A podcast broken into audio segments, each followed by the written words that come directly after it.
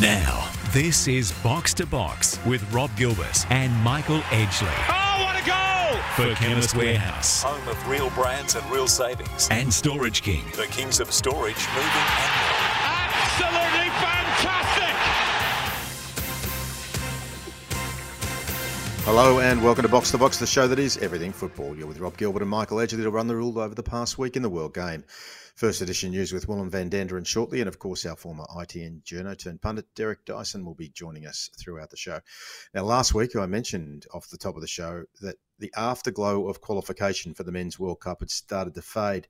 But for one man, he has every right for it to be sitting like a self satisfied shimmer in his belly. One who defied the critics to drag the Socceroos from what looked like a failed qualifying campaign through a treacherous two game stretch and achieve the goal of qualifying for a fifth straight World Cup in Qatar later this year. That man, of course, is national coach Graham Arnold, who joins us on the show to debrief on the journey and plans for the big dance later on this year. After that, Socceroos Matilda Central with Willem, where we'll look at the past week for both sides, which are clearly on different trajectories. Then we'll expand on the Matildas and the direction Tony Gustafsson scored is heading after their underwhelming Iberian tour with someone who has an intimate knowledge of the women's game and an acute tactical football eye to boot from ESPN and The Guardian, Joey Lynch. And of course, we'll wrap it up with everything else in stoppage time with Derek. So, Edge, um, looking forward to chatting with Arnie. Last time uh, you spoke to him was uh, was on the, the pitch after uh, the Peru game. You sent us a photo with your arm around him, uh, and we're all friends. But, uh, mate, um, how how would he be feeling right now, just relaxing uh, back home in Sydney? I think he'd be decompressing. He's been in, under a lot of pressure. Um, you know that whole uh, campaign, which we've talked about extensively on Box to Box over the last couple of uh, episodes. But yeah, he'd be decompressing. I'm, i think he needs a, a break. You know, um, a, lot of people probably wouldn't know how much time he spent away from his own family. Um, it's an opportunity for him to reset and uh, start to uh, start to consider his plans in greater detail because the next stage of um, this journey for Graham is going to be important as the players go back to their clubs, and uh, well, they're already back at their clubs assembled in pre-season as they start to uh, get themselves organised. Let's not forget about the pressure on the players, the, the travel and the extra time and commitment and sacrifice. I think Jackson Irvine, who we spoke to on the show last week, only had five days uh, at home with his family before he had to report back to St. Pauli for pre-season. Um, you know, they're big sacrifices these players have made, uh, and um, yeah, we're just all enjoying the afterglow. But um, no doubt there's some sore bodies and uh, time to to reset, let alone jet lag and all the other things that uh, football professional footballers who play for the Socceroos have to combat with. Yeah, exactly. All right, well, William, you've got it all for us, mate. Um, where are you going to start? Going to start with the Matildas. Rob, bit of a shoddy old week for them. The path to World Cup glory on home soil has taken another big detour. 7 0 loss to Spain, 1 all draw with Portugal. That first loss was uh, was their heaviest defeat in 25 years, I believe. Tony Gustafsson had some interesting comments after that loss. He said he was surprised. People are surprised with the state of the side, which was once again composed of largely inexperienced players. Positive news, Michael. We do need to touch on Lydia Williams, who uh, received her 100th cap, or earned her 100th cap, I should say, in the draw with Portugal. Uh, a great contributor to the Australian women's game and the Matildas over more than 17 years. Uh, but sad news, though, the loss of Taylor Ray to a uh, to a long term knee injury has uh, compounded these results.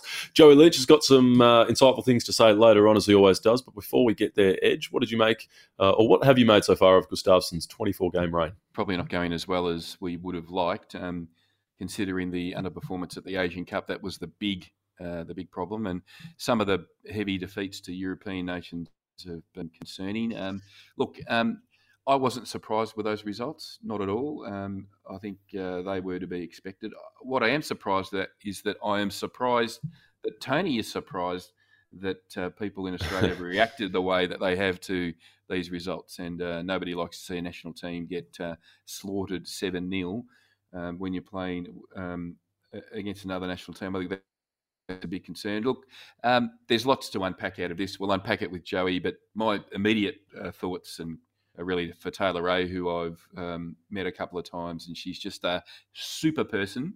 And uh, for a young girl who's made her way in A League women's football and was the metronome for Sydney FC and their um, their Premier's Plate uh, success uh, this year. Um, yeah, I really feel for her because 12 months on the sideline, uh, recovering from an ACL.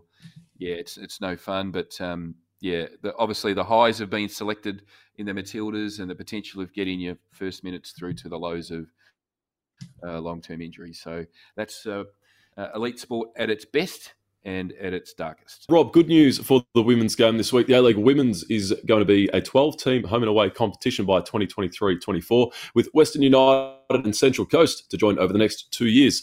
The expansion will see the number of total matches for the whole league that is almost double from 70 to 132, with the minutes on offer for each individual player to reach the global benchmark of 1,980. And then they can play some finals as well if their side's good enough. This year, we're going to have a 20 round competition which features Western United, so they're going to come in as the new side. That starts on November 18 with a grand final in the last week of April. So, Rob, uh, Michael has sort of kept us across this for a while, and it has been brewing for some time.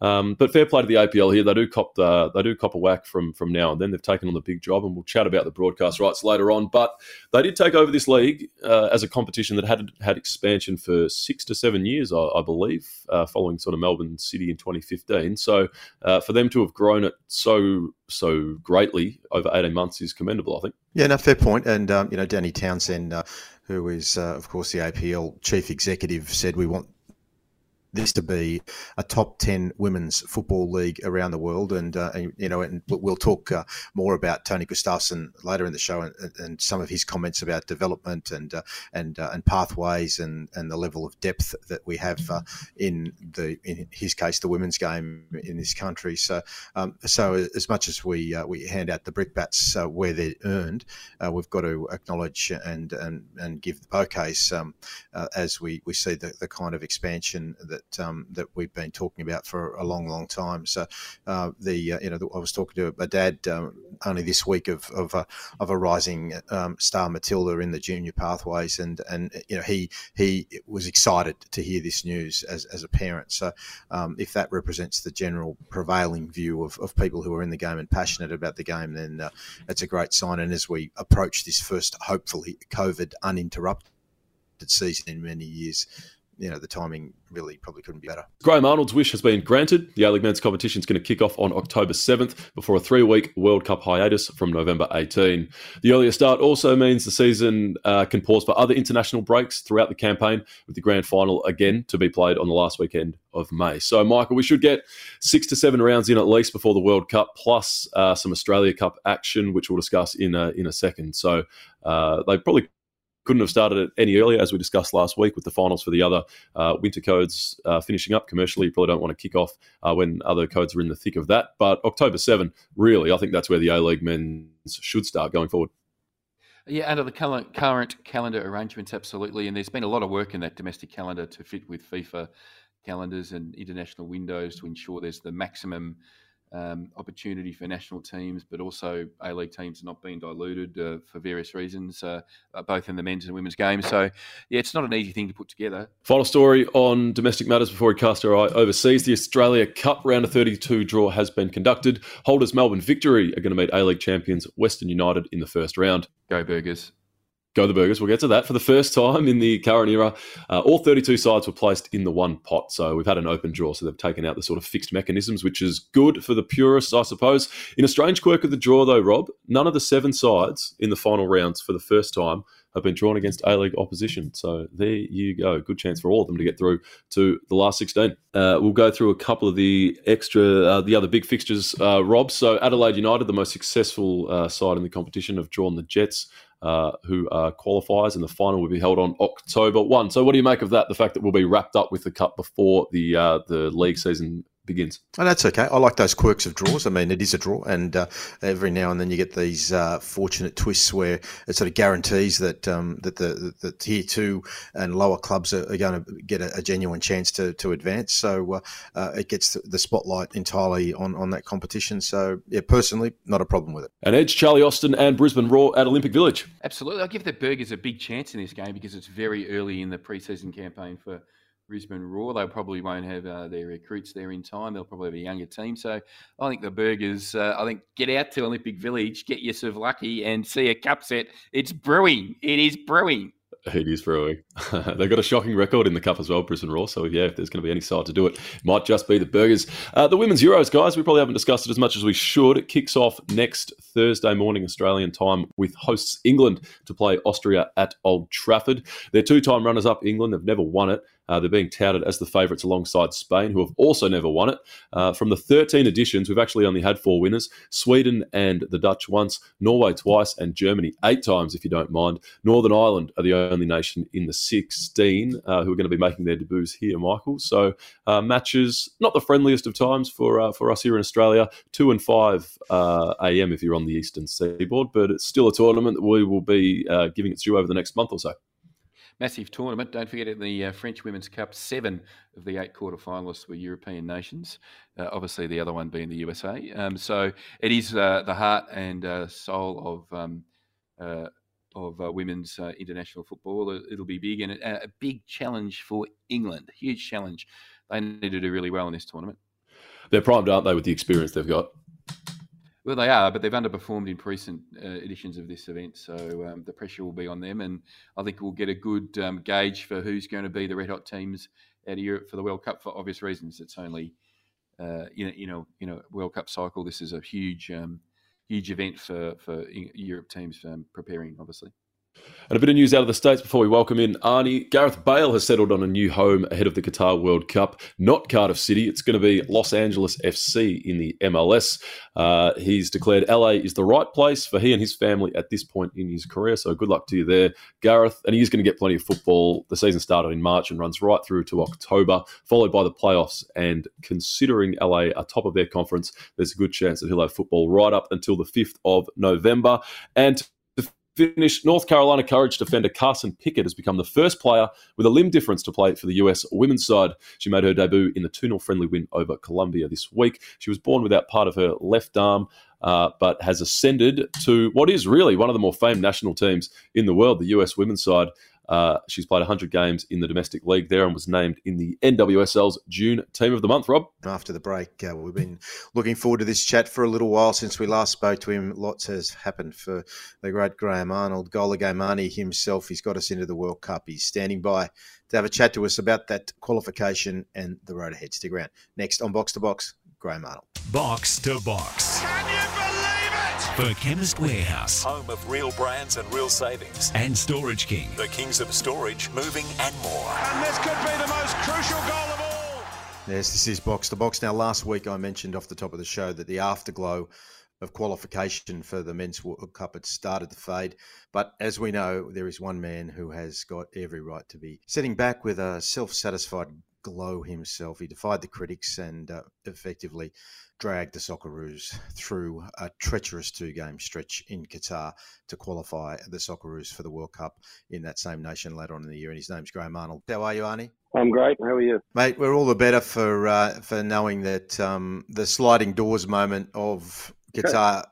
not working out uh, didn't happen, mate. Um, but yeah, as I say, congratulations. Um, you know, uh, but before we get to the the road ahead, just just tell us what it means to you and your family. You're just the second Australian manager to qualify the national men's side for a World Cup um, after all you gave to the cause as a, a player and have given as a player and coach over the last three and a half decades.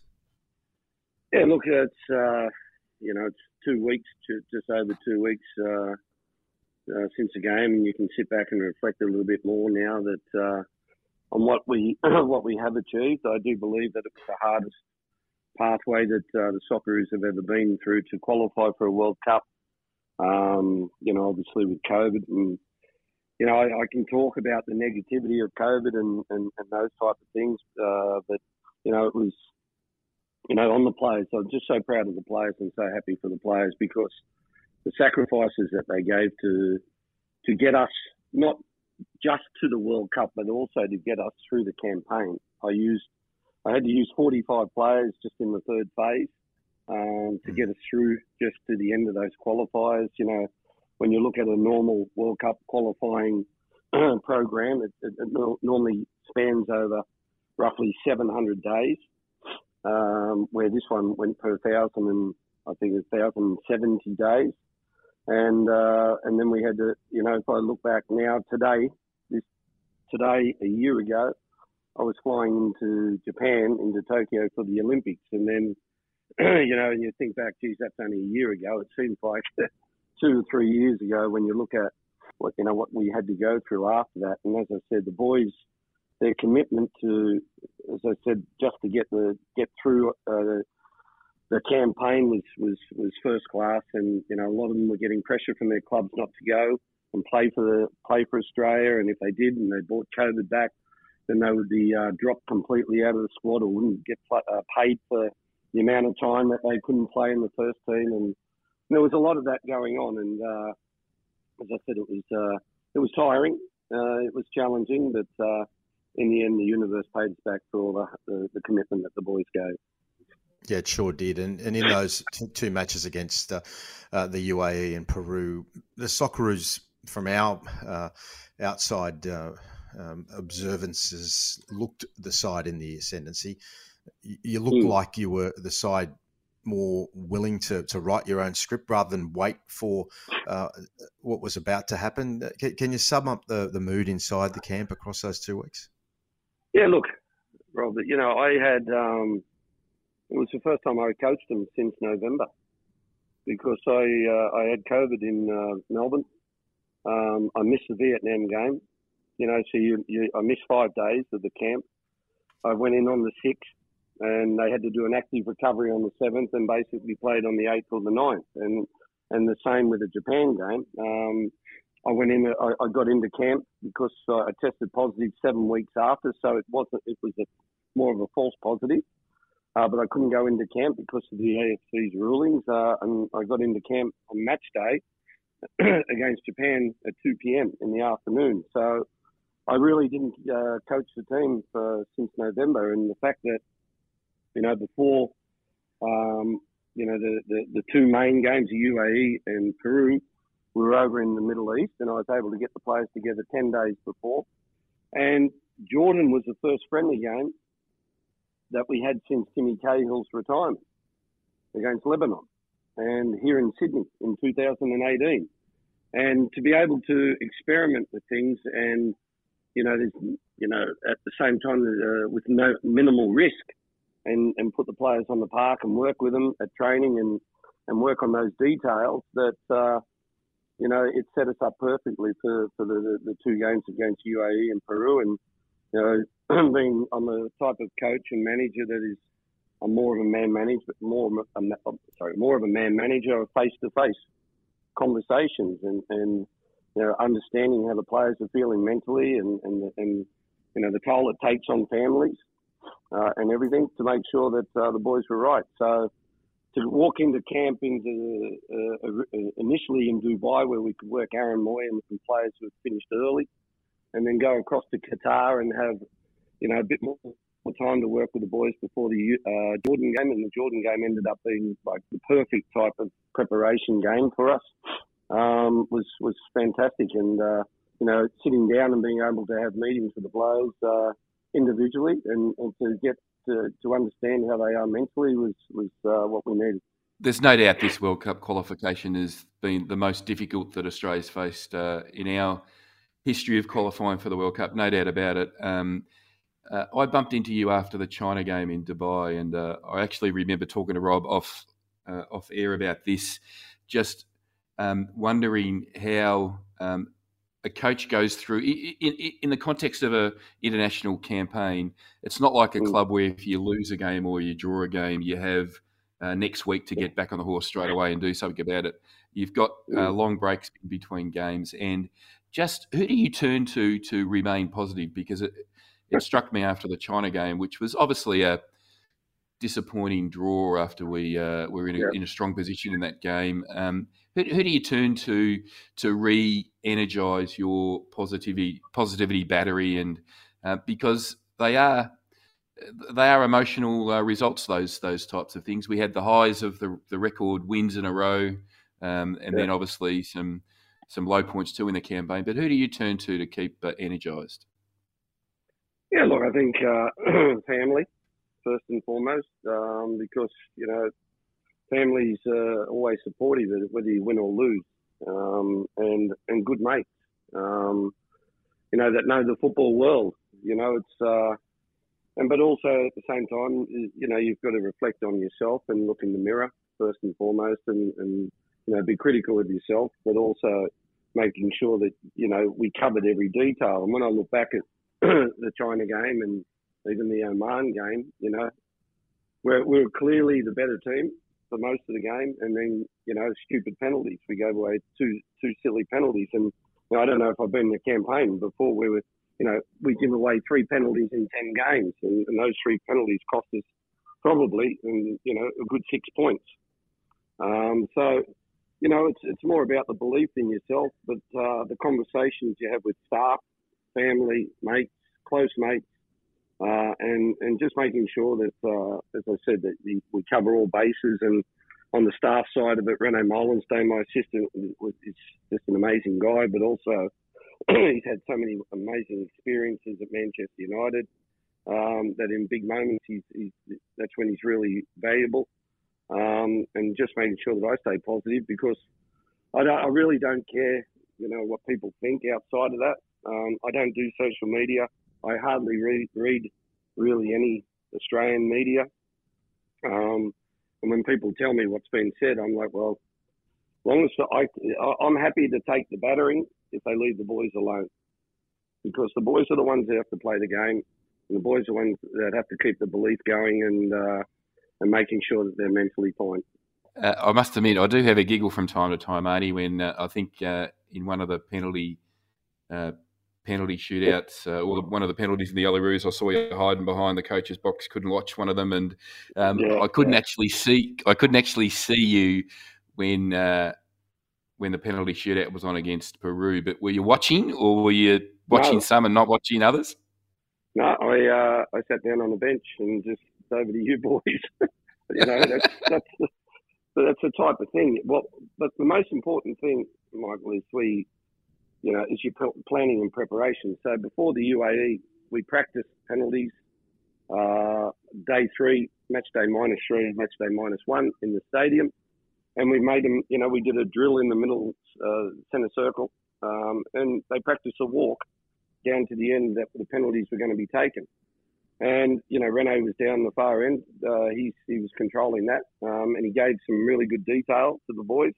Like for example, if the goalkeeper is, is time wasting, and you know, or the referee uh, is, is talking to the goalkeeper or whatever, you know, and you've addressed the ball, and you're standing waiting, don't do that.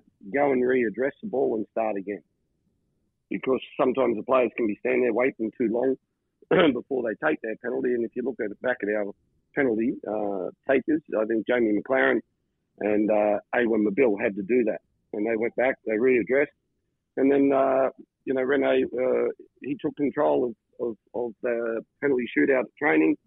And, um, you know, we we had our penalty takers in mind. I know that people are probably thinking about, you know, why did we bring Craig Goodwin on so late? And the substitutions that we made were later. And that was around the fact that if we did go to penalties, we needed our best penalty takers on the pitch at that time. And uh, that's why we brought Craig Goodwin on to play left back uh, for as is. And, uh, you know, Craig, uh, his first touch of the ball was his penalty. So it was more about um, making sure that we, we, we got that detail right. But all that was planned uh, before the game, where I, I do believe, I do think, when I looked at uh, Peru um, and their coaching staff and the players, they hadn't planned for a penalty shootout, and you could see it was quite chaotic. Uh, they were trying to get the penalty sh- uh, takers in, you know, who wanted to take the penalty, and they write them down. We already had it planned. And that was the most. Yeah, I think that was fairly obvious to me in the stadium as well. Um, I was watching yeah.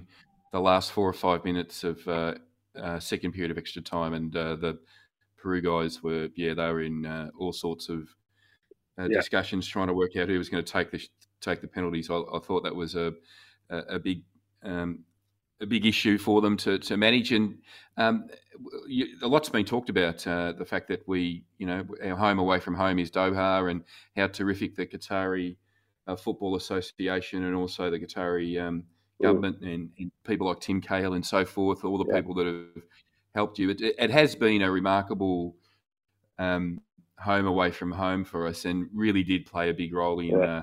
uh, at least making sure the players were comfortable and prepared as best they could be for this match. yeah, look, and uh, Michael, it was uh, everything happens for a reason, and I don't know why, but right at the start of the campaign, you know, when COVID was obviously uh, in Australia heavily, and all the lockouts and, and you know blocked flights, and we couldn't get back into Australia.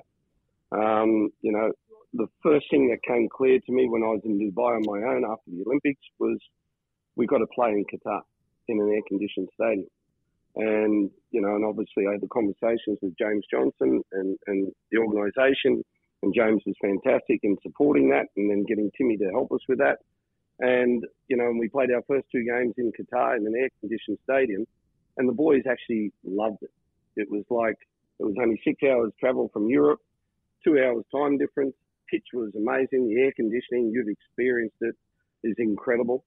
And uh, so it was something that, you know, as I said right at the start, when we couldn't get back into Australia, was okay, where are we going to play? And we talked about, you know, maybe playing in South Korea or in Japan, uh, or because it was too hot in the Middle East. And then I don't know, I just I just come up with this idea that you know whether that you know I thought it'd be great just to play in Qatar, in air conditioned stadium, and as it's worked out, we've had five games in Qatar and five wins in the air conditioned stadium. So I do believe moving forward that that's going to be a great benefit for us.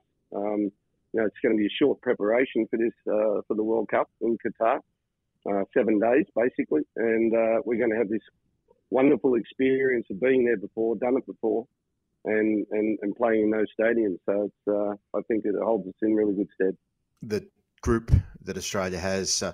Uh, it features, of course, the defending World Cup champions and Euro quarter finalist. Uh, the 2018 World Cup means there's a fair bit of familiarity around the assignment with France and Denmark, and of course Tunisia. Uh, you yep. were in the stands in in Russia. Um, you know, we, yep. you've got your squad largely formalised. There's blokes like Tom Rogic, um, who there's still not a news, a lot of uh, accurate news about um, why he wasn't in Doha. Will he be in the squad? Um, so looking ahead um, to, to the tournament and preparation. Harry Souttar as well. Don't forget the big course, fella. Absolutely. Yeah, yeah. Now look, it's now. Um, you know, it's a matter of sitting back now at the moment and, and waiting for the competitions to start. It's fantastic. The A League um, uh, the APL has, uh, you know, uh, uh, reacted as well, and they're moving the start of the competition forward by a couple of weeks, so the boys can, so I can pick boys on performance rather than, um, you know, on on on the past, uh, on on how they were playing. So now it's, you know, it's for me. You know, I went to Russia and to watch the games, and I honestly felt that we went out trying not to lose, and I've never wanted to coach that way, and I don't coach that way. Uh, I I truly believe that those bigger nations are more vulnerable right at the start of the uh, of the of the World Cup. You know, they're looking, for example, France. They're, they're not looking at game one, two, three. They're looking at, at semi-finals and finals, uh, and and it's an opportunity for us to go out and uh, take it to them and, and, and put on our great great performance. People call this a you know, a, a, group of death we're in. Well, I don't agree. I think it's a group of opportunity, and uh, it's a, a it's not a great opportunity for the our players to to really step up and show what we, you know what our values and our strengths are. And if there's one thing that you know, as I said at the start about COVID, that really, if I turn it into a positive way, and that's not me testing positive in a positive way, is uh, it's it's really built, built the team morale and spirit because you know, for uh, for all that campaign, except for Qatar, the boys were stuck on the same floor, and the boys weren't allowed to go out the hotel. The boys uh, had a social room that they had to sit and really communicate and and and you know and really you know become real good mates and, and like brothers. And I think if anything, yeah. it's really helped our culture a, a real lot.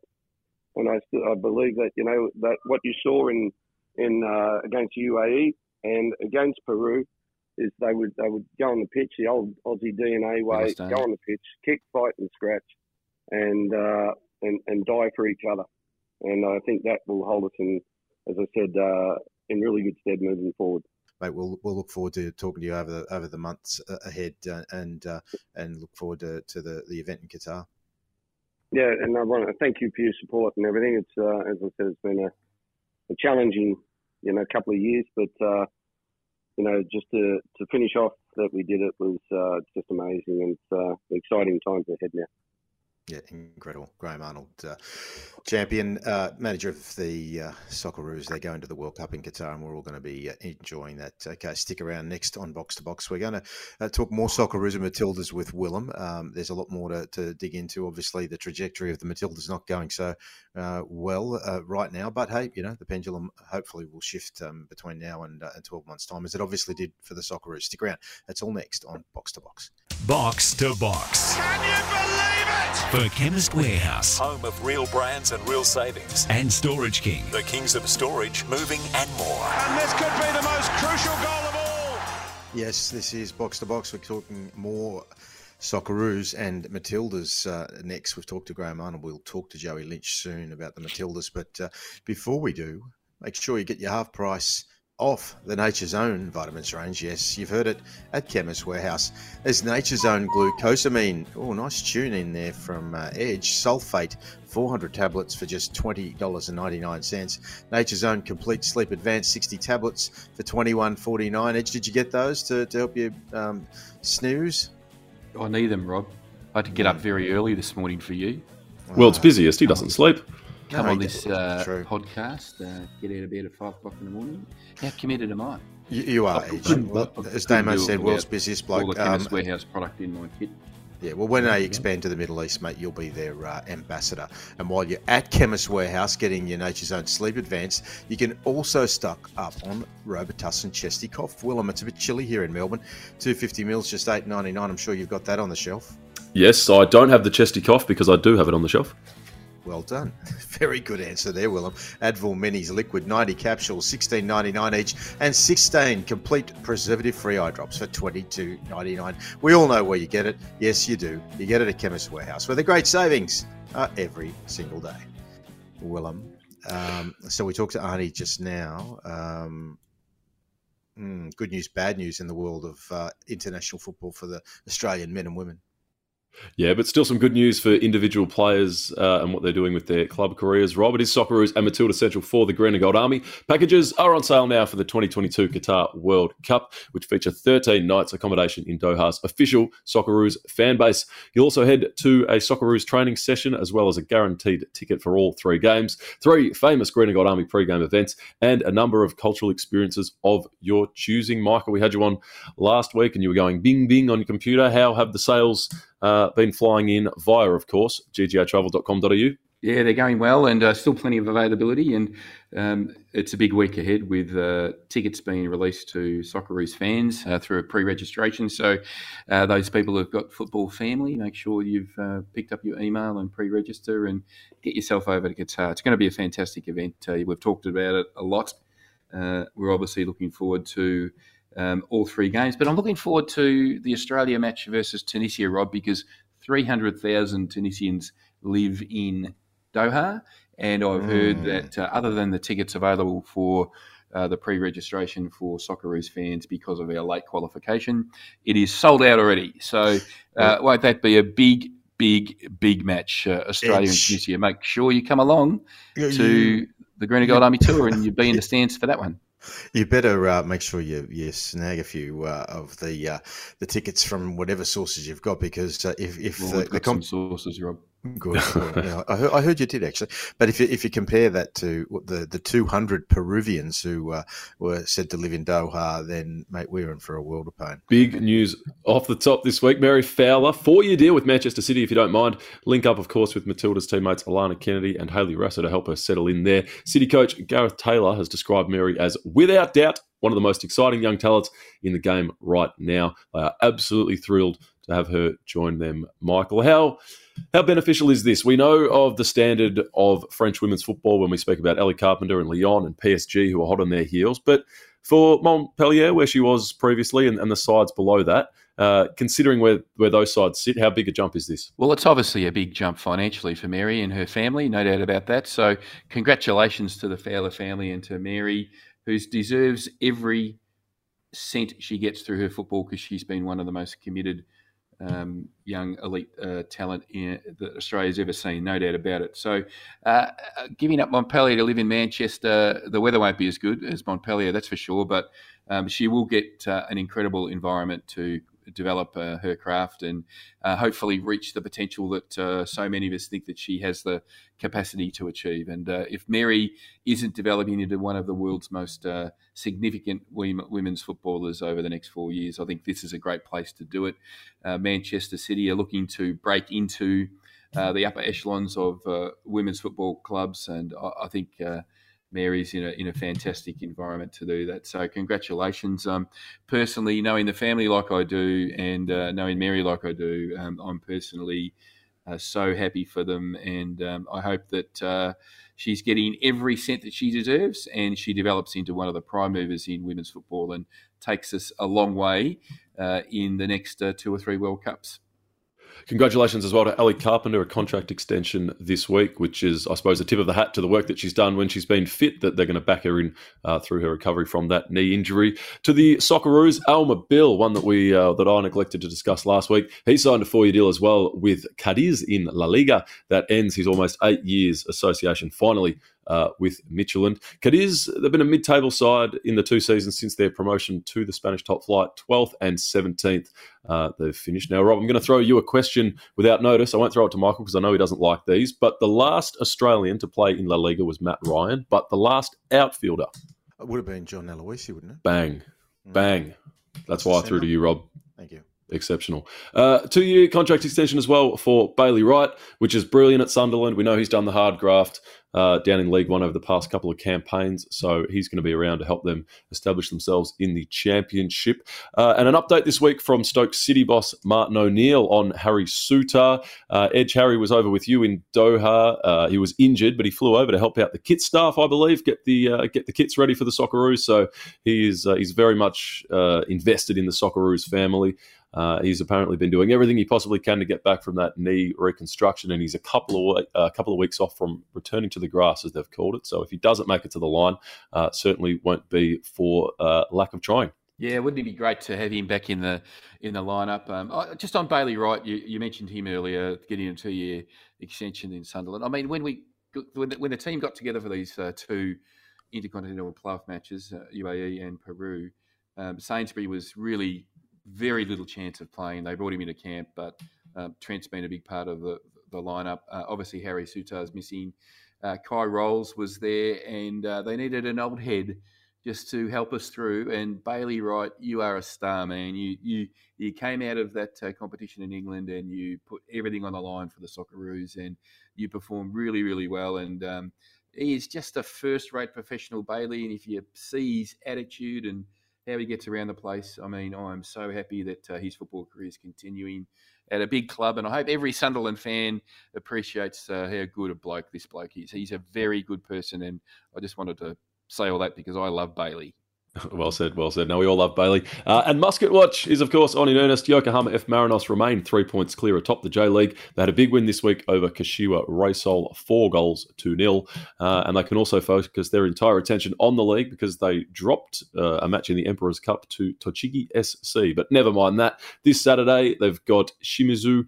And then on Wednesday, they've got Sanfrecce Hiroshima. Second placed Kashima play Kashiwa Reysol and Cerezo Osaka this week. So we will keep you up to date with how Muskie and Yokohama Yokohama track as they head towards the title. Moving on to the AFF Women's Championship, Michael, you're going to have to help us out here. Uh, and tell us where this fits in the football framework. Mel Andreatta, we know, is uh, going to be the coach, and she's named her under 23 representative side. They're going to play the Philippines, Thailand, Indonesia, Singapore, and Malaysia across the next month. So, what does this tournament mean? Um, well, it's an emerging sort of age group for um, international football, so it's an important one because so many uh, international footballers for, in women's uh, are younger than obviously um, the men's game. But um, there is some murmurings um, around uh, the corridors of FIFA that maybe this is the age group that can uh, take the flagship uh, in the Olympic competition moving forward, like they do with the men, because of the significance of the Women's World Cup. Uh, you know, the the continued growth in them and uh, commercial value of that. So, um, yeah, I think it's a very important age group, but it's, it's continuing to foster and develop. And the and the Asian Football Federation, the Southeast Asian people. It's very important politically to Australia that we um, support their tournaments um, in that part of the world. We are um, a block of nations that uh, that try and uh, work together for the advancement of the game uh, in the in that region and offset the you know the commercial and um, financial firepower of the Middle East. So um, it's important we do, do, support it, and it's important that uh,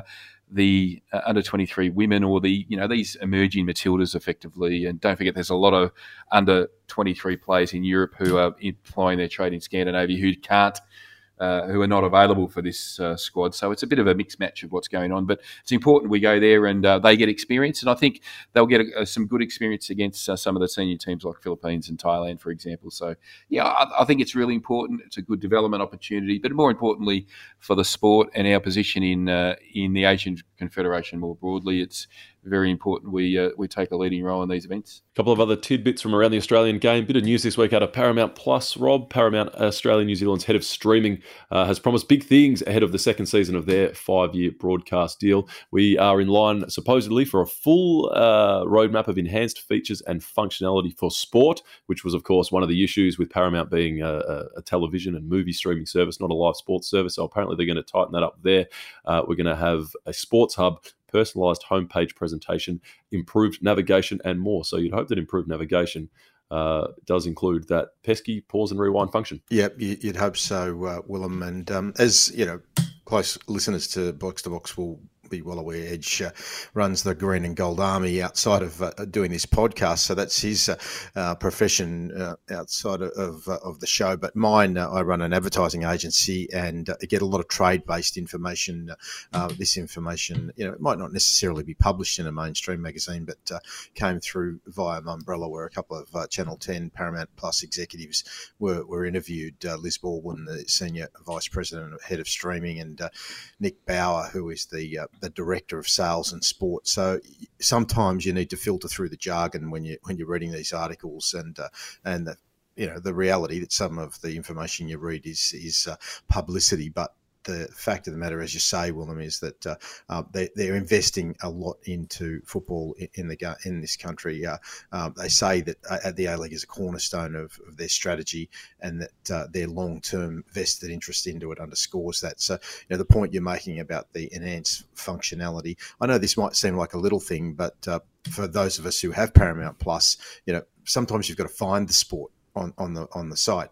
Uh, they've, they've now made sure that there's a permanent menu bar, a small thing, but uh, improves the accessibility. And, and they go on to talk about the uh, you know the the fact that they're supported by a, a global live streaming operation, and that uh, as you said, a, a television production company uh, hosting sport. They're, they're, learning along the way and introducing a, a lot of tech to to improve it as uh, as things go forward. So look, we talked for a long time about Foxtel and the fact that they dropped the ball on football and then we wondered for a long, long time uh, where football was going to land.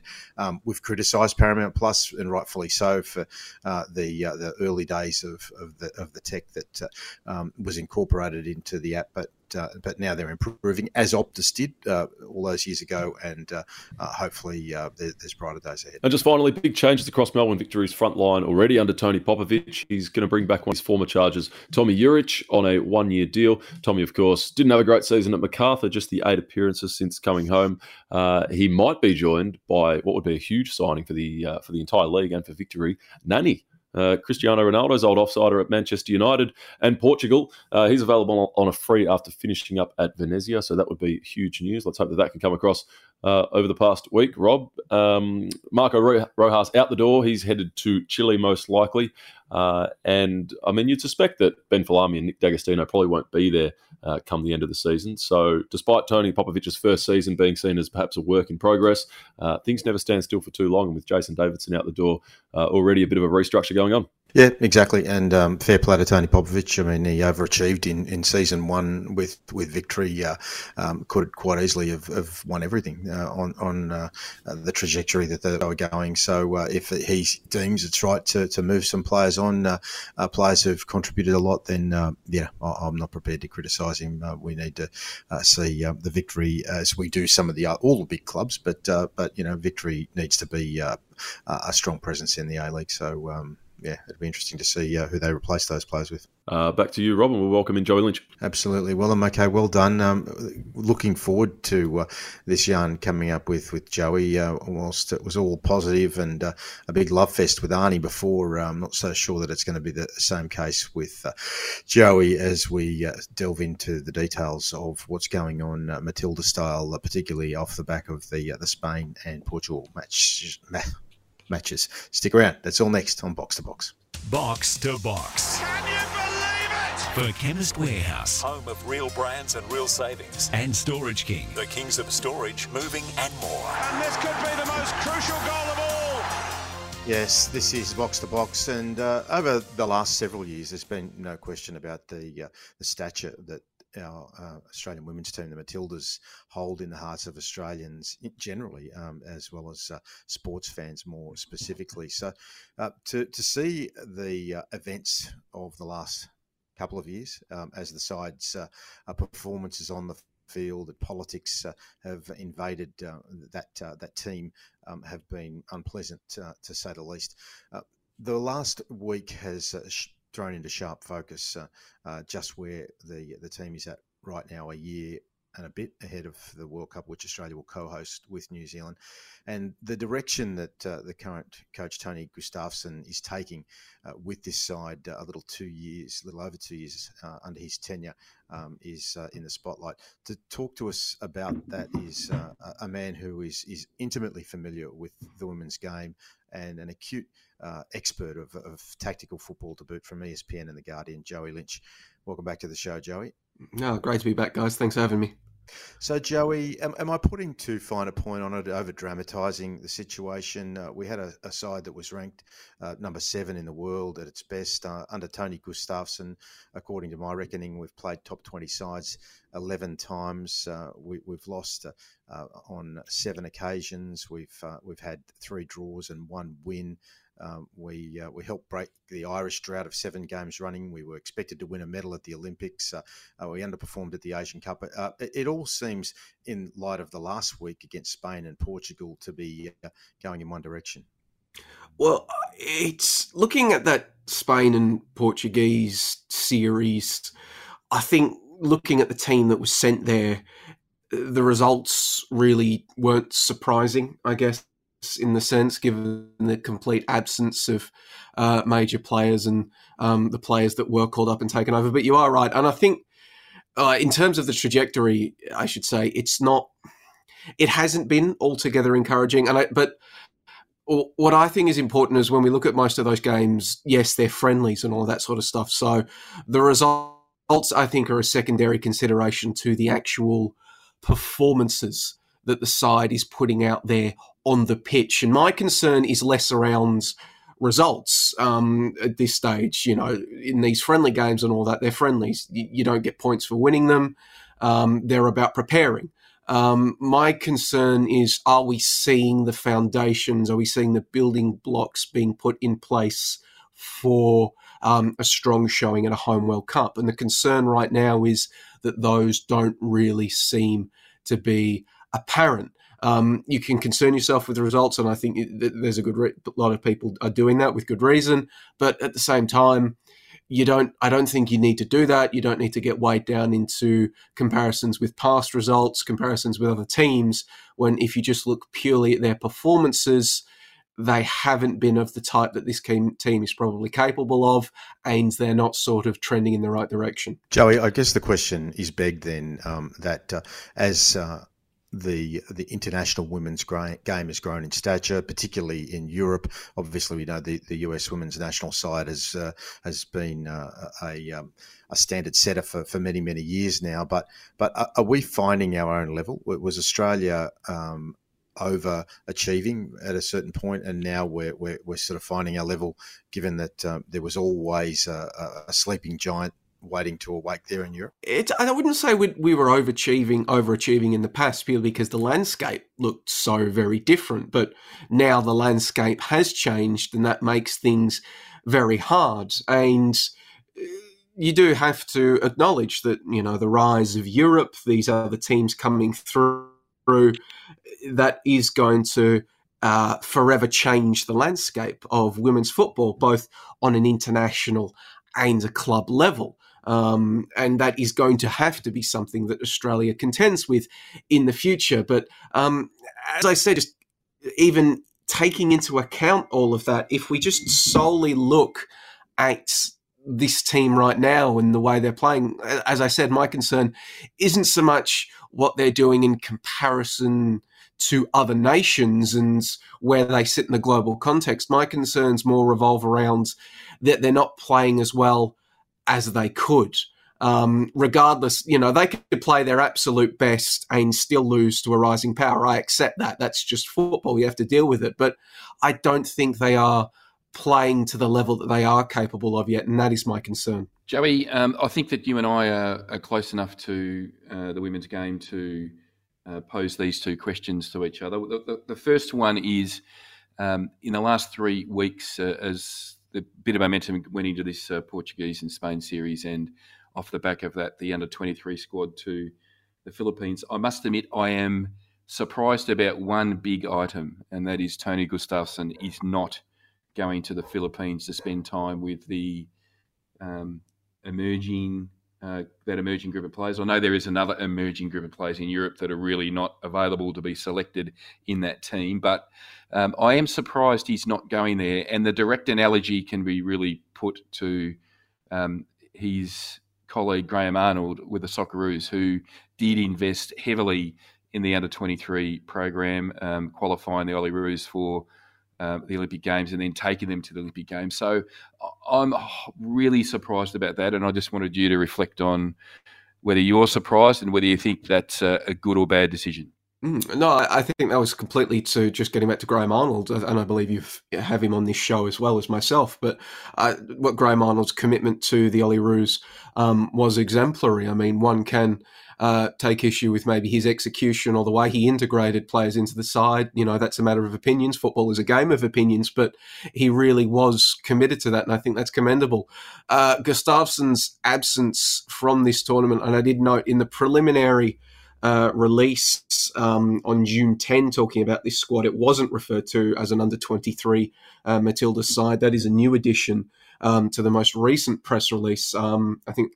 Uh, but it, it, sort of plays into one of the long-standing concerns surrounding Gustavsson's tenure, the one of the long-standing bugbears that many figures um, in women's football here in Australia have had. And you know, I get out there, I talk to them, I ask these questions, and one of their biggest problems has been that Gustavsson hasn't really been visible in the Australian game. And I know for a large part that's been completely unavoidable because of um, the COVID 19 pandemic. He couldn't get into the country.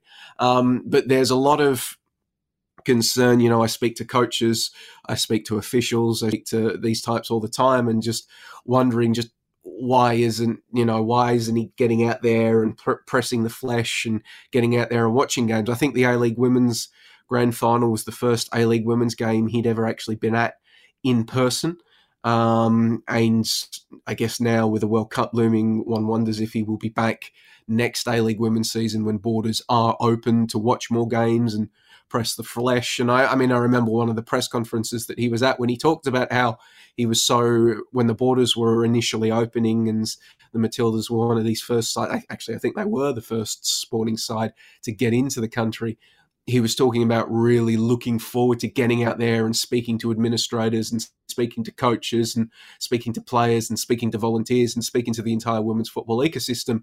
And the feedback that I've received from several parties is that that hasn't really happened and that they wish that had happened. And that sort of, I guess, then just becomes this constant bugbear and it creates something that when he does go out and say things like, the NPL system here needs to be raised to a higher level. The A League women's season needs to be extended. He's completely right when he says that. But unfortunately, because he has been seen as an absent figure, it doesn't come across, it does it isn't received as well as it possibly could have been because he's still seen in some parties as a bit of an outsider. Uh, he certainly is, and that leads to the next question. He's obviously um, reflecting on the past two games with that under strength Matildas lineup and the emergence of a, a group of players. Um, it does put the spotlight on the um, talent pathway for elite women. Um, you'd have to say that the result against Spain proved that uh, some of these players aren't ready, and that's understandable. There's been uh, a dislocation around COVID, but um, I, I, don't think you can blame any of the players that played against Spain for the no, result. Right. I think that's right. They're but, completely. But you can reflect on their readiness to step up to yes. the international level and what the system is producing. And um, do you think there is enough scrutiny uh, and spotlight on that talent pathway, the decisions that are made, the players that are selected, the players that are not selected, uh, the players that are invited into camp? Do you think there's enough scrutiny uh, on the decisions that are made there, and would more scrutiny and pressure uh, be an advantageous uh, uh aspect to um, the elite uh, women's pathway? I think more scrutiny and pressure would be advantageous to literally every aspect of Australian football. Is the problem is there are only so many hours of the day, and there are only so many people that are in trust. Well, that not entrusted, I should say, but that have the scope to actually do that um, in terms of media figures. That there's just there's so little scope to actually be doing that. I mean, like somebody like myself, I try to keep abreast of the women's pathways, but then at the same time, I'm trying to do that for men and boys pathways. I'm trying to keep up with NPL men and NPLW, A League men and A League women, the Socceroos and the Matildas, and trying to keep up with all as much as I can. And at some point, you can't keep up with everything. So you see um, some aspects of it and you try to keep uh, as informed as possible and you hear stories and you take issues with some things, but there's just not enough time of the day um, to really dive into it. And that's even before you get um, into the problems of, you know, taking a story to an editor and saying, I want to do an in depth dive about uh, this young Matilda's camp or this young Matilda's friendly. Um, and trying to actually sell them that that's going to generate enough traffic and enough interest to actually merit um, then sending you out there and paying you for that story. So that's one of the major problems that you run on, run into. And yeah, I do you you do look at some of the players that get called up, some of the players that don't get called up. It is um, one of the as I was talking about the talking to people based in Victoria. I know there's a lot, always been a lot of angst. I constantly hear it um, from coaches and that in Victoria that they feel as though they should be better represented. Um, as I said, I don't get enough time to really dive into that as much as I could. I mean, I don't get to you know watch FE emerging games as much as I'd like, let alone their junior sides and see the talent coming through. Um, but it's something that needs more attention or scrutiny. I would say in the same way that we need more attention, more scrutiny on boys' pathways, literally everything. We need, especially with you know the game looking to grow and bounce back, we need more attention on scrutiny on everything involved in Australian football. The, the questions are being asked, and um, Dominic Bossi from uh, uh, the Sydney Morning Herald wrote a, uh, in his uh, style, a, a, relatively scathing article about uh, about Tony Gustavsson. Uh, now, mm-hmm. the headline said Matildas need change, and it should start with Gustavsson. When you read the article in detail, he doesn't actually say that, um, but certainly implies that. Uh, I guess that's one example of a number of articles and comments and social media uh, that that is out there. is this something that that needs to be seriously considered? Would Football Australia seriously consider it? Um, or are they just locked in? What's your expectation of, of where this goes, and uh, and if there's any genuine conversation about changing the coach uh, at College Street? Um, well, as far as I can tell, Football Australia are backing Gustavsson, um, and that he will be taking uh, the Matildas to the Women's World Cup. I believe Dom wrote something similar um, regarding whether or not they should. I think I think I've actually said on this show before from an ideological perspective.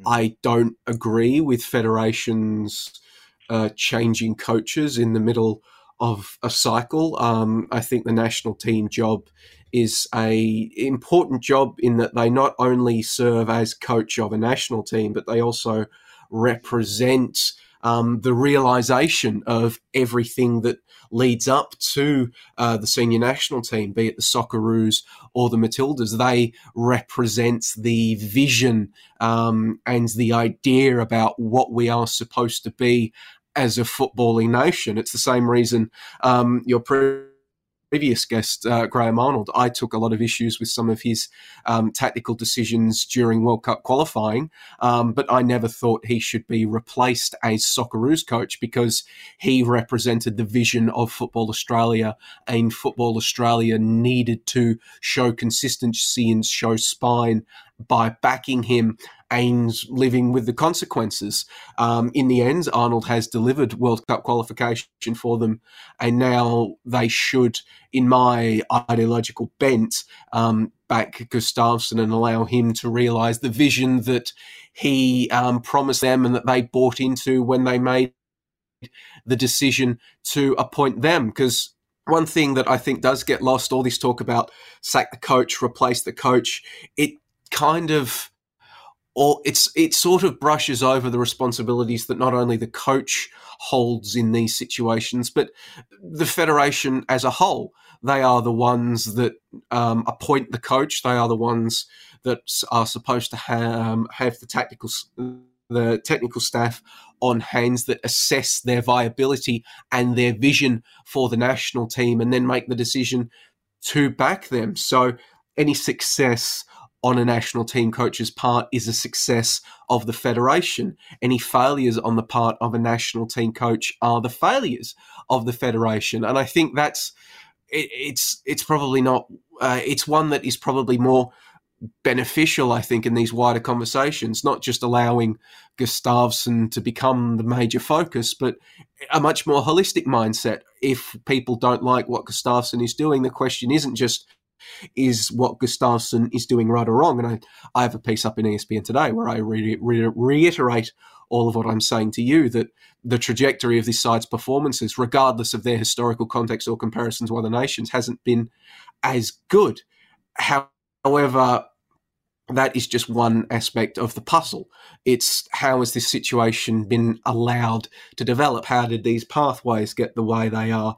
Why was Gustavsson tapped? Why was um, why wasn't the load management put in place 12 months ago when the Spain friendly was being organised so that the first choice team would be available for that game rather than a game against New Zealand in April, who, with all due respect to New Zealand, Australia knows how to play against New Zealand. They did that at the Olympics. Spain would have been a much more valuable experience. So the conversation, I think, I Gustavsson is very much a key figure in that, but the conversation needs to be a lot broader. And we need to be looking not just at Gustavsson, but who installed Gustavsson, what Gustavsson's vision was, why was that acceptable, and all of that sort of things as well. And from an ideological bent, that's why I disagree with replacing Gustavsson purely because he is something, he's just one part of a much larger whole. Joey Lynch, we get you on the show because you're an expert, but also because you apply a genuine intellectual rigor to the discussion. And in a country where there's a real dearth of of, of passionate football journalism, uh, you make up for a lot of that uh, lack uh, with uh, the contributions that you make. And uh, mate, we're really grateful that you jumped on. Um, it's a it's a long journey between now and the World Cup next year. Uh, we were facing the depths of despair for the Socceroos.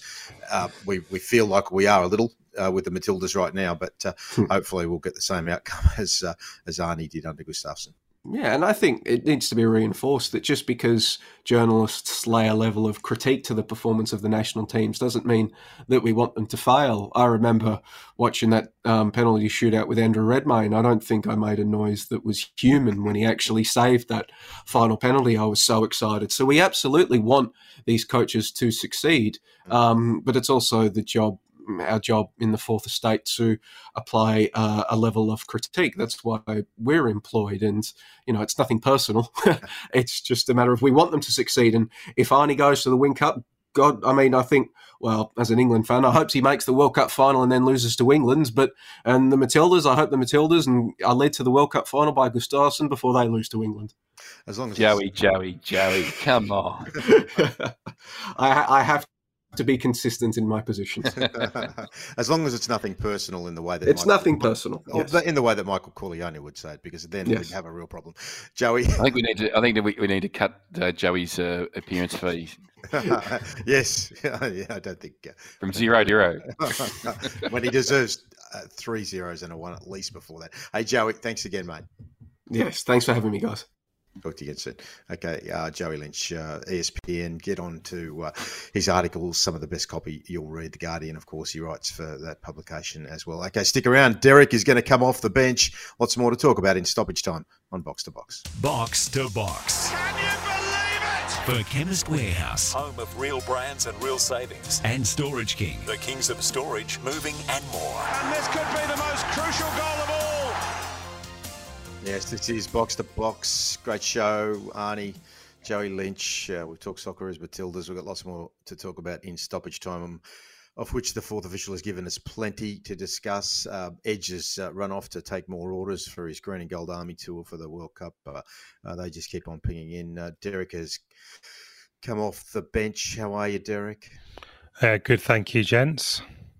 Mate uh, Willem is here with us as well, so plenty to talk about um, in stoppage time this week. But uh, but we were going to get uh, started with um, our old mate uh, Dino. Um, he uh, never a show passed to it when he was on the air where he didn't talk about Derby County. Um, their woes continue. Yeah, some ups and downs at Derby, Rob. Yes, you're right. Every time I see a Derby story, I think of our our man Dino. It it looks like they're edging closer to being bought out by a businessman of the name of David Clowes. I hope I've got that name right, uh, David. And uh, 30 million he is worth pounds, and he's a sort of property developer uh, by trade normally. Uh, he looks like he's going to buy Derby County. He's already provided them with uh, an emergency loan uh, when they were really in trouble a, a few months back, and that is kind of one thing that that they will be happy with. But we saw obviously since we had the show that Wayne Rooney has uh, departed from from Derby County. Uh, to be honest, I'm surprised he he lasted as long as he did. He certainly doesn't need the money, does Wayne, and I, and I'm sure that other opportunities and management will will certainly come his way. So I think there should be some credit given that he stuck around even in some of the most difficult uh, decisions and uh, situation that he he had as a had as a manager. They will now be uh, led by Liam Rosenior, uh, Leroy's son, who's now re- freshly retired, and he will have to rebuild a squad for that League One that is going to be pretty threadbare. There's already been some Raiders on this Derby squad already, and Premier League teams or others are trying to pick through the best of the the youngsters. But I suppose a word on Rooney, uh, Rob. I mean, I think he could walk away of anyone. He could walk away from Derby with his head held high, couldn't he? Yeah, it seems to be the case, doesn't it, um, Derek? That uh, the um, the supporters of Derby County um, have uh, have uh, sent him off with with their um, with their uh, gratitude. Um, he he did say it was one of the hardest decisions of his career to, to leave, and obviously gave the you know the, the traditional uh, massive thank yous to, to the fans. It was obviously his first managerial role, and uh, you know he was praised for you know his uh, his professionalism, his commitment. Uh, uh, on the one occasion that he uh, he did um, find himself on the park, who, who was the young player that he took out in um, a little uh, uh, slightly um, enthusiastic moment um, on, on the pitch? At one point? Yeah, look, he he says um, as he's frantically typing away on the. On Google here, I do I do remember this, and uh, there is some kind of link. I think his name was Jason Knight, and he got an an- he got an ankle injury, um, and I think he's only just returned from that injury because I was reading about it the other day. So thank you to the Hindustan Times for getting me that information just when I Ireland midfielder. just when I just just when I needed it. Yes, yes, he has been playing for the Republic of Ireland. That's where I read it. So, yeah, look, I, I think probably similar to Gerrard and Lampard. I think he comes from that same generation of players uh, that have aspirations of being managers, and you know, Rooney has a steel about him, as we know. Uh, you could maybe see him being a kind of Simeone type manager on the touchline there with his his cropped hair and uh, his kind of a, aggressive attitude there. So I don't know what the future holds for Wayne Rooney, but I don't think this will be his last job in management. That's for sure. No, but um, but on to, to, to David Clowes. At least the good news is there that he's a he's a genuine supporter of the club. Um, he he financed the purchase of Pride Park as well, and uh, as you said earlier, he uh, he provided some emergency funding. So if it turns out that he's the guy that, that does take over, at least he's not your sort of um, classic uh, sort of oligarch from central casting. He's a proper football person. Yeah, yeah. Um, I I think I think you just hope with these stories that that there's some substance to it. I mean, you you often hear about the local. It's the old model, isn't it? The local businessman that that, that takes over the club and, and comes good, but it doesn't always work out. So there will always be a word of caution to that. But uh, you know, I think Crystal Palace is a really good example of a a club which is uh, run by by someone that sort of supports the club and loves the club. Um, so yeah, let's see. Yeah, absolutely, and uh, um, and Wayne Rooney will find out where his uh, his career sort of uh, direction goes from here. But what, what about the latest in, in transfer news? Uh, this is that time of year where, where names get thrown up left, right, and centre. If you read the BBC Sport, the gossip column seems to just about mention every player um, not under contract um, uh, on any given day.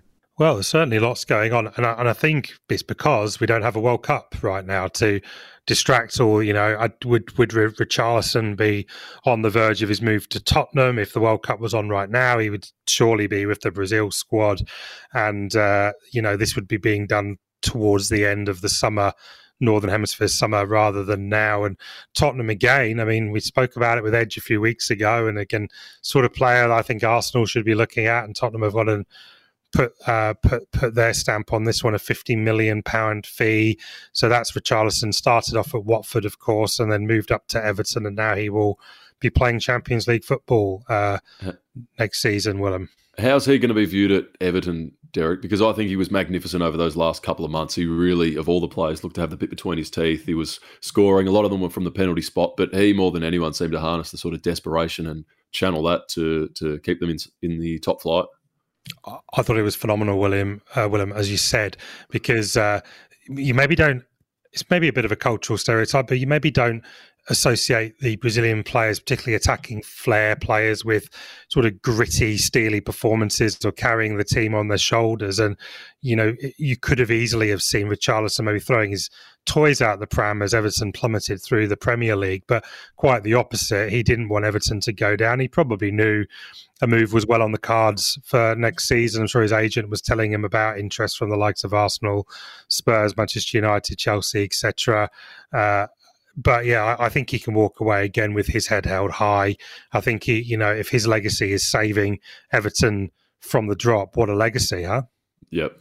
Yeah. Yeah. Look, a player of his talent really has no business down at that end of the table. So, as you said, uh, a prima donna might have thrown the toys out of the cot. Um, Derek, Romelu Lukaku, 300 odd days after leaving Inter Milan, is heading back there. Chelsea paid a club record ninety-seven point five million pounds, uh, and now they're going to receive just a seven million pound loan fee uh, to get rid of him. Is this the best piece of business ever by Inter and the worst by Chelsea?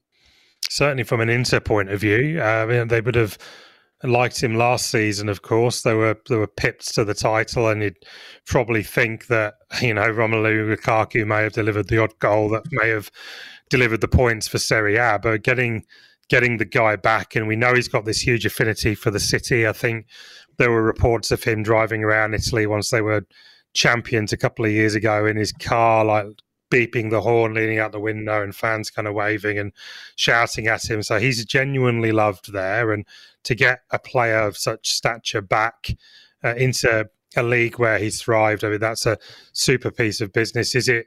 a great piece of business for Chelsea. No, like clearly, clearly hasn't turned turned out the way they wanted. I mean, you could also point to um, Paul Pogba.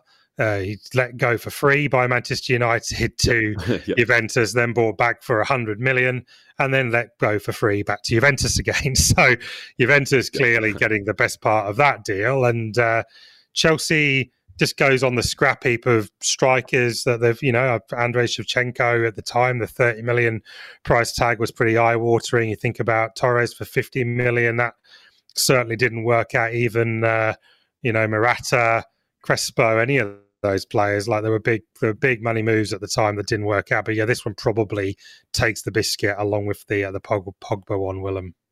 And what about Gabriel Jesus? I would argue that, and not that I've thought through every single player, but I would argue that he's probably the best underutilized asset in the Premier League at the moment with Manchester City. And that, that in saying that, I mean probably the best player who doesn't play week in week out, uh, and that's only going to continue with Haaland coming in and Julian Alvarez. Julian Alvarez. Uh, so we might be headed to your club, Arsenal. Derek, where is that move at, and how would you receive it? it's done. Well, It's as done. far as I'm concerned, the deal is done. I don't, I don't think I've seen the photo with him holding the shirt, which That's is when I consider it done. consider it done. But he's he's agreed the five year deal. He's agreed the package. He's passed the medical. The deal's definitely happening. And by all accounts, he did have other offers, but it was the uh, Edu Mikel Arteta access. Of course, uh, he worked with Arteta. Uh, in uh, Arteta's time at Manchester City, and of course Edu, the Brazilian connection there, and he will sacrifice Champions League football at a number of the other clubs that he could have gone to to play for to play for Arsenal and some Europa League football, and apparently Now, breaking news, guys. Breaking news, according to the Daily Mirror. Uh, beep, beep. Is that the right sound? Um, there is a picture of Gabriel Jesus spotted in his new Arsenal shirt with the number nine on the back. number nine. Yes, that classic uh, number nine, uh, sported by some uh, luminaries of uh, of Highbury over the generations. Can you name any, Rob? Uh, The luminaries that you're talking Ale- about? Ale- uh, Alexandre And Lacazette, Lacazette. perhaps.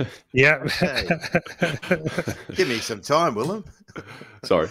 Oh, Julio Baptista, of course, uh, Eduardo Podolski. Uh, yeah, there's been it's been a bit of a curse number for Arsenal that one, but uh, Alan Smith, I'll take you back all the way back to the 1980s, early 90s, classic Arsenal player. He scored the first goal in the 2 0 win at, at uh, Anfield to win the league for Arsenal on that famous day. Sorry, Rob, but yeah, he was the proper number nine that um, I can remember from from Arsenal history. So, look, I'm ve- I'm happy. I think that's the kind of signing we needed to make. Willem, uh, we clearly had problems scoring goals last season.